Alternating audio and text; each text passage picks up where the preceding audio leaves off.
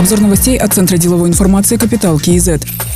Сегодня в Казахстане День национальной валюты. 13 ноября 1993 года в вечерних новостях Нурсултан Назарбаев объявил о введении национальной валюты. А 15 ноября с 8 часов утра в стране начали обменивать советские рубли на тенге. Тогда курс был 500 рублей за 1 тенге. При этом курс 1 доллара составлял 4 тенге 69 тиин. С тех пор произошло как минимум три волны девальвации и курс на сегодня 429 тенге 59 тиин за доллар. Первые купюры национальной валюты печатались в Великобритании. Их доставляли из Лондона в Уральск в условиях строгой секретности безопасности. Для этого потребовалось выполнить 19 рейсов. С 1995 года в Казахстане работает собственная банкнотная фабрика. Отметим, тенге неоднократно признавали лучшей в мире валютой по дизайну и степени защиты.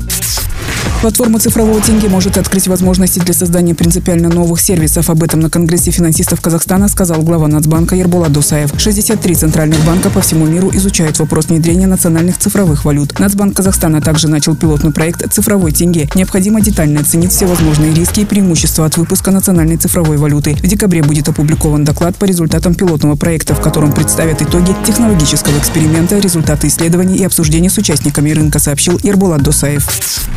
В 2022 году Казахстан будет председательствовать в СНГ. Следующее заседание Совета глав правительств планируется провести в мае в Нур-Султане. Об этом стало известно по итогам встречи, которая прошла в формате видеоконференции 12 ноября. Премьер-министр Казахстана Аскар Мамин отметил восстановление национальных экономик и переход с антикризисной на постпандемическую повестку развития. По прогнозам Международного валютного фонда, все экономики СНГ достигнут до пандемических объемов производства в 2021-2022 годах. В качестве примера динамики роста Аскар Мамин сказал, что на 27% увеличился товарооборот Казахстана в рамках СНГ за январь-август и достиг 20 миллиардов долларов. Он предложил усилить совместную работу в агропромышленном комплексе и выводу продукции на внешние рынки. Важным направлением этой работы должны стать единая товаропроводящая сеть, трансграничные хабы и оптово-распределительные центры. Это позволит обеспечить продовольственную безопасность и повысить экономическую связанность стран, отметил премьер-министр Казахстана.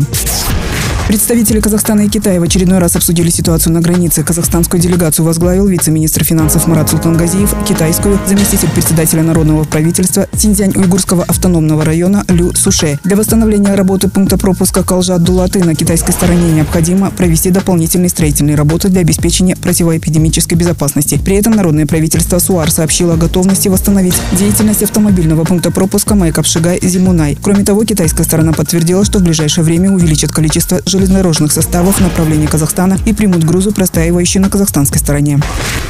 В рейтинге национальных брендов Казахстан потерял 7 позиций и снизился с 44 на 51 строчку. На одну строчку вниз спустились Узбекистан с 61 на 62 место и Туркменистан с 81 на 82 место. Среди стран постсоветского пространства сохранить позиции сумели Украина 55 место и Азербайджан 85 место. Общая стоимость 100 национальных брендов за год выросла на 7% и составляет 90 триллионов 800 миллиардов долларов. Самыми дорогими в мире остались бренды США, Китая и Японии. Также в топ-10 вошли Германия, Великобритания, Франция, Индия, Канада, Италия и Южная Корея.